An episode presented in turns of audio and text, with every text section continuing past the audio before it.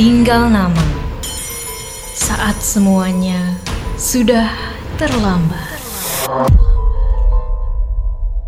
Walau konten audio berdasarkan kisah nyata, beberapa adegan, tokoh, dan kejadian telah dimodifikasi untuk menambah unsur dramatis. Konten ditujukan untuk audiens dewasa karena dapat mengandung bahasa eksplisit dan berunsur kekerasan. Kebijaksanaan pendengar sangat disarankan.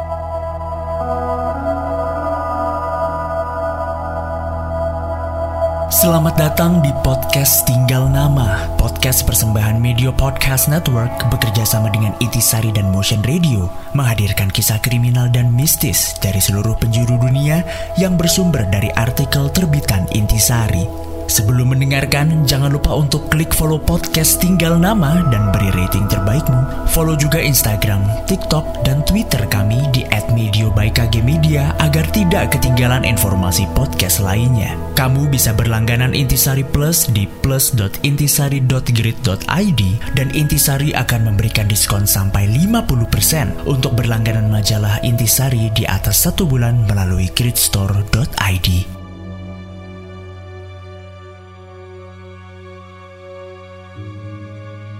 Kisah kali ini menceritakan seorang suami yang bersekongkol dengan seorang dukun kepercayaan untuk membunuh istrinya. Motif pembunuhan adalah untuk menguasai perusahaan milik istrinya. Catherine M. Ging yang biasa disebut Kitty memiliki sebuah toko pakaian di Syndicate Block di tengah kota Minneapolis. Pakaian-pakaian wanita yang dijual di tokonya bukanlah kelas murahan, sebab didatangkan dari New York dan bahkan Paris. Setiap hari, Kitty yang berumur 29 tahun itu berjalan kaki ke tokonya. Senang juga kaum pria melihat Kitty, sebab wanita langsing itu pandai memilih pakaian yang pantas. Pulangnya ia berjalan kaki juga ke Ozark Apartments yang termasuk mewah di 13th Street yang berpotongan dengan Hennepin Avenue. Di sana ia tinggal berdua saja dengan keponakannya, Mary Louise Ireland yang berumur belasan tahun. Ia bertugas menjaga gadis itu. Namun, menurut orang-orang yang mengetahui keadaan mereka, Mary Louise mungkin lebih pantas mendapat tugas menjaga bibinya daripada sebaliknya. Kitty tinggal di apartemen 4B Beda selantai dengan apartemennya, di apartemen 3C tinggallah seorang pria muda yang bernama Harry Hayward, yaitu tunangan Kitty. Konon kalau Mary Louise sudah tidur, Harry dan Kitty sering melakukan pertemuan intim. Harry itu putra orang kaya pemilik Ozark Apartments.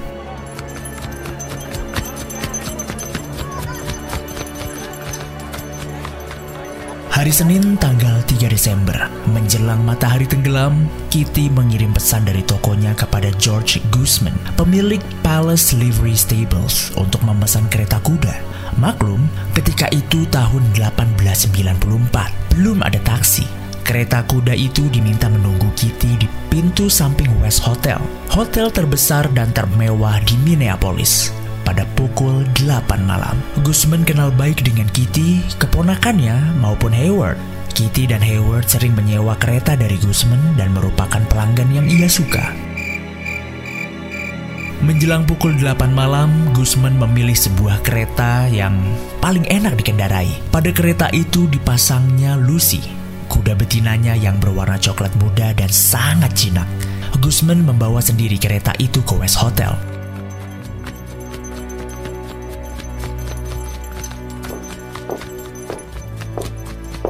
Kitty sudah menunggu. Ia kelihatan cantik dalam pakaiannya yang terbuat dari tafeta biru. Guzman merasa heran karena Kitty terlihat sendirian. Biasanya kalau Kitty memesan kereta, Hayward selalu mendampinginya. Namun sebagai layaknya orang yang menyewakan kereta, Guzman tahu sobat santun. Ia tidak usil bertanya-tanya. Ia menolong Kitty naik kereta, memasangkan selimut menutupi pangkuan dari kaki Kitty, lalu menyerahkan tali kekang Semuanya beres, Nona Ging? Beres, Pak Gusman. Terima kasih. Sebelum berangkat, Kitty tahu-tahu berkata begini. Pak Gusman, Ya? kalau Anda bertemu Pak Howard, harap jangan beritahu kalau saya bepergian malam ini. Tentu tidak, Nona Ging. Anda bisa dipercaya, Pak Gusman? Tentu. Guzman meyakinkan kereta berangkat dan lenyap di Fifth Street. Di rumahnya Guzman bertanya-tanya dalam hati. Apakah Kitty mempunyai pacar lain di samping Harry Hayward? Ah, peduli amat dengan urusan orang lain. Dua jam kemudian, pukul 10 malam, Lucy kembali menghela kereta yang tidak bersaiz. Tubuh Lucy penuh keringat. Ia datang dari arah Nicollet Avenue dan masuk ke Grand Street sebelum berbelok ke kediamannya. Wow, Lucy! Ia menangkap tali kekang Lucy lalu menenangkan kuda itu. Dilihatnya tali kekang itu diikatkan ke tempat menaruh cemeti. Ke mana Kitty dan mengapa ia begitu lalai membiarkan Lucy pulang sendirian? Gusman tidak tahu. Ia menyikat tubuh Lucy, menyelimutinya, dan membawanya ke istal. Kini giliran kereta yang harus dirawatnya. Tiba-tiba Gusman terkejut karena di bantalan tempat duduk dilihatnya darah. Begitu pula di permadani penutup lantai dan langit-langit kereta. Ia segera bergegas ke markas besar polisi Minneapolis. Letnan Thomas Cochran dari Biro Penyidikan mendengarkan cerita Guzman dengan saksama. Ia segera menarik kesimpulan bahwa keretanya itu ada hubungannya dengan laporan yang ia terima sebelumnya. Sebelum kedatangan Guzman itu, Letnan Cochran mendapat laporan sebagai berikut. Seorang karyawan di kota Minneapolis, William Earhart, keluar dari tempat bekerja pukul 8 malam lewat 15 menit. Ia naik kereta rel sampai terminal di batas kota, lalu meneruskan perjalanannya dengan berjalan kaki ke rumahnya di Excelsior Road dekat Danau Calhoun. Kira-kira pukul 9 malam, ketika ia berjalan di tempat sepi di tepi danau, dilihatnya sebuah kereta kuda meluncur ke arah kota. Kereta itu ditarik kuda berwarna coklat muda. Kendalinya dipegang seorang pria karena malam itu gelap sekali, sedangkan kereta itu begitu cepat larinya, ia tidak sempat melihat wajah pria pengendara kereta itu. Kira-kira 40 meter dari tempatnya bertemu dengan kereta, ia melihat seorang wanita bermantel bulu tergeletak di tengah jalan. Erhard memberanikan diri mendekat. Wanita itu masih muda dan tubuhnya masih hangat. Tetapi Astaga, sudah tidak bernafas lagi. A aku harus segera pergi ke tempat Sheriff Eric.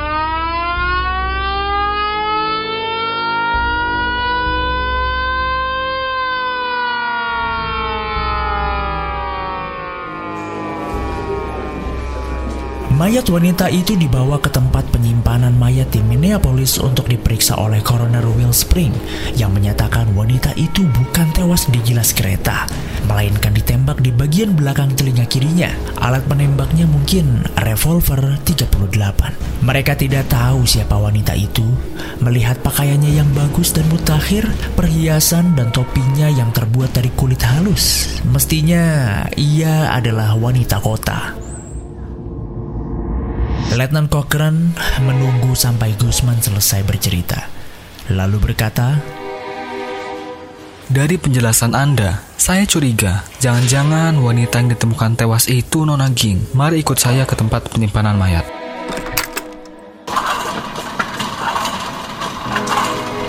Gusman diajak masuk ke ruang tempat jenazah wanita yang tergeletak di meja marmer. Benar, benar wanita itu adalah Kitty Ging yang sore tadi saya bantu naik ke kereta. Bisa ulangi laporan Anda tadi? Di hadapan Sheriff Holmberg dan Coroner Spring, Gusman menceritakan ulang. Sheriff Holmberg dan Coroner Spring mengangguk. Helaan nafas keluar dari mereka.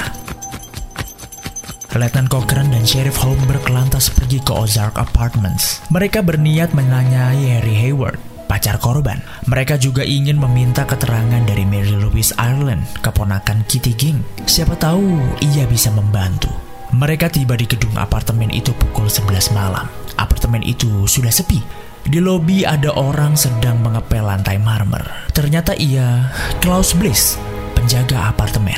Pria itu memberitahu, tetapi ketika kedua pejabat hukum akan menaiki tangga yang menuju apartemen-apartemen itu, ia berkata, Saya kira keduanya tidak ada di rumah, Pak. Nona Jing belum kembali sejak berangkat ke tokonya tadi pagi. Pak Hayward pergi tadi sore, kira-kira pukul setengah tujuh malam dan sampai sekarang belum kelihatan pulang. Nona Ging tidak akan pernah pulang lagi. Ia ada di tempat penyimpanan mayat, dibunuh. Karena itulah kami ingin berbicara dengan Pak Hayward. Barangkali Anda tahu dia di mana sekarang. penjaga apartemen itu kaget. Ia menggelengkan kepala dan tampak gemetar. Hah? Saya tidak tahu di mana Pak Hayward. Cuma waktu keluar tadi sore, ia mengenakan pakaian perlinti untuk pergi makan malam atau mungkin untuk ke pesta dansa, Pak. Kedua pejabat hukum itu lantas memutuskan untuk pergi ke apartemen Kitty King saja dulu. Pijatan bel mula-mula tidak mendapat jawaban. Ketika mereka memijat bel untuk kedua kalinya, muncullah seorang gadis yang matanya masih kelihatan sangat mengantuk, sedangkan rambutnya aut-autan. Sheriff Holmberg yang kebapaan berusaha untuk menyampaikan berita musibah dengan cara yang tidak mengagetkan. Mary Louise segera menangis terseduh-seduh.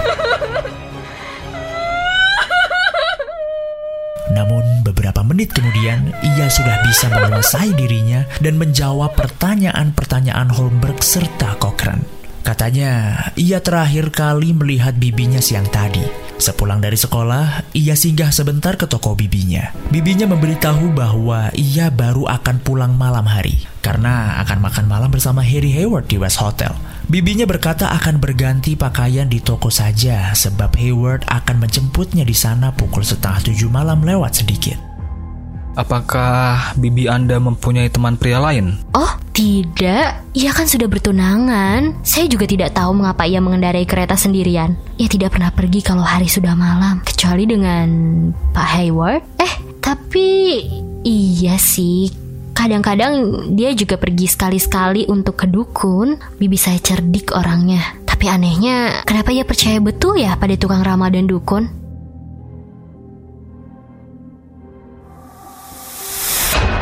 Jangan lewatkan episode Tinggal Nama selanjutnya. Saat semuanya sudah terlambat, yang tersisa hanyalah tinggal nama. Tinggal